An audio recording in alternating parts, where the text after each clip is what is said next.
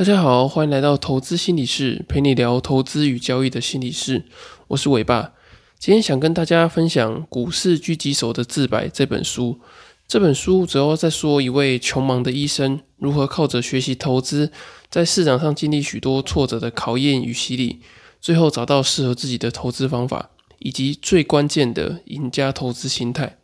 那么这本书我有挂名推荐。当初出版社给我看书稿的时候，我其实蛮快就答应了，因为我很喜欢看投资人、交易者比较偏心态类的这种传记书籍，因为这样子我们可以知道他们如何去调试投资的挫折以及交易的低潮，这才是最有价值的收获。因为投资挫折跟交易低潮往往是在市场中击败你的这个最主要的关键。那么这本书我会从投资心态以及选股的逻辑两两个层面去做分享。那至于心态的部分呢？我觉得真的是非常贴近呃实际投资人的交易心理。有粉很认识的粉丝看完书之后给我回馈，他说第一次看到一本投资的书籍，完完全全的把他的心境写下来。他也跟我说，他觉得书里面好像很多话都是我曾经分享过、有跟他说过的内容。不过我觉得他有这样的感受，主要是因为我觉得交易的赢家或者是。交易的比较心理比较成熟的人，其实他们内心的想法跟哲学是很相似的。那介绍这本书的时候，我想先从选股的逻辑的部分开始跟大家分享。那作者提到，大部分的投资方法主要分成两种，一种是 top down，就是由上而下的去分析，从总体经济到产业的大趋势，再找出有竞争力跟发展前景的公司。那另外一种则是 button up，就是由下而上的去选股，先找出被低估的股价的公司，再分析这个公司在产业环境里面的状况，评估是不是有价值可以做投资。那作者主要用的方式呢，是以 top down 的方式去做选股，那并称这样的选股方式叫做天地人选股。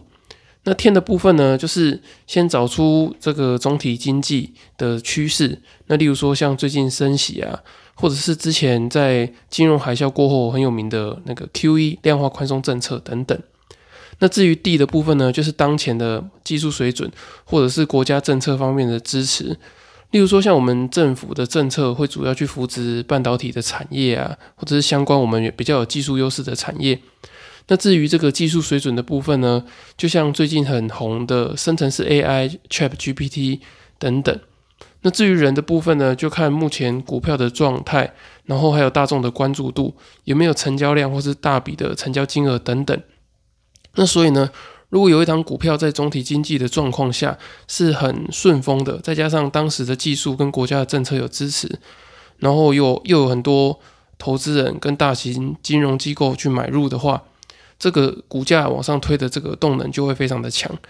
那举例来说呢，像前几年疫情刚爆发的时候，整个大环境都非常的低迷，可是这医疗类股的就被大环境推动的很快。那只要跟防疫才扯上边的，其实就可以很快速的有股价起飞的状况。像当时可能卖口罩的公司啊，或者是卖耳温枪这些医疗设备的公司等等的，可能平常都没有什么股价的波动起伏，可是在那个时候就有非常大的股票的这个进步的幅度。从天的部分来看的话，这个疫情股它就是受惠于当时的这个环境。那至于地的部分呢，我们国家也提供非常多的政策补贴啊等等的，甚至当时还有所谓的口罩国家队。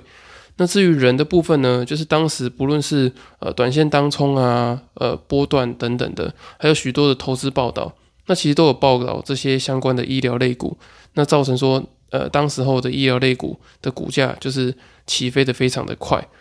那所以，呃，这本书它其实主要的选股逻辑就是围绕着这个天地人的这个选股法去做选股，所以大家可以参考看看。然后透过这样的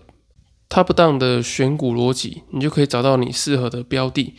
那其实里面其实还会有非常多的细节，例如说你要如何去判断这个整体的大环境啊，或者是那些特定公司他们的财务报表，然后在产业的竞争力等等的。那这些你也可以在书里面看到。那我也建议说，大家还要再透过额外其他的专业书籍来做学习跟研究，会让你在呃股票价值的评估上面更加的精准。那至于心态的部分呢，我最喜欢的一个章节，那就是成就胜负的自我管理这个章节。这个章节主要是提到作者如何透过自我管理来达到这个投资的纪律，以及克服许多的心魔。那印象最深刻的一个标题呢，就是他说：“不要怪任何人，敌人就在自己的心里。”其实我看到这句的时候，其实非常的有感觉。呃，特别是作者他提到，同一个市场状态底下，有些人会感受到恐惧，可是有些人就会感受到希望。就例如说，像升息啊这个条件一出来的时候，很多人就会开始恐慌，说金融海啸是不是又要再来了？那可是，一部分的人就会觉得说，啊，我觉得这是一个不错的进场的机会，又可以在逢低布局，找到一些还不错的股票。那所以，我觉得很多市场上令人恐惧的资讯，其实都是自己比较脆弱心态的一个投射。你可能太害怕亏钱，所以你对于利空资讯的解读会太过敏感。那也有可能你太渴望去赚钱，改善你现在的生活，所以去过度的去解读利多的资讯。那作者还有提到，还有一个非常重要的投资心理学问，那就是自我控制。当我们还在学校的时候呢，其实我们花了很多时间学习专业的知识，却很少去学习说要怎么样去管理我们的欲望跟做自我克制。那如果你是一个没有自制力的人呢，其实你很难在投资的市场中生存下去。那么，如果你的投资的欲望、你的赚钱的渴望越强的话，其实你就更应该要有更高的自制力，否则你很容易就会有太高的这个情绪体验。那在市场中追求非常大的损益波动，最后你可能会被市场给击垮。那作者说，投资股票的人呢，他其实在现实生活中也要做好自我克制。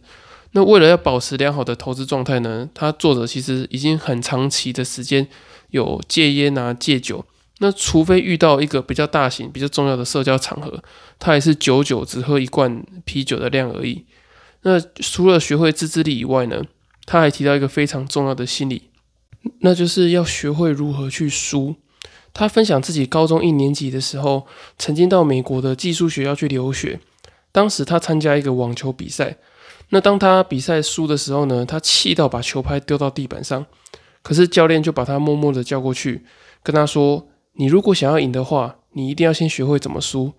这句话对他来说简直是当头棒喝，因为他说在韩国完全没有人教他要怎么样去输。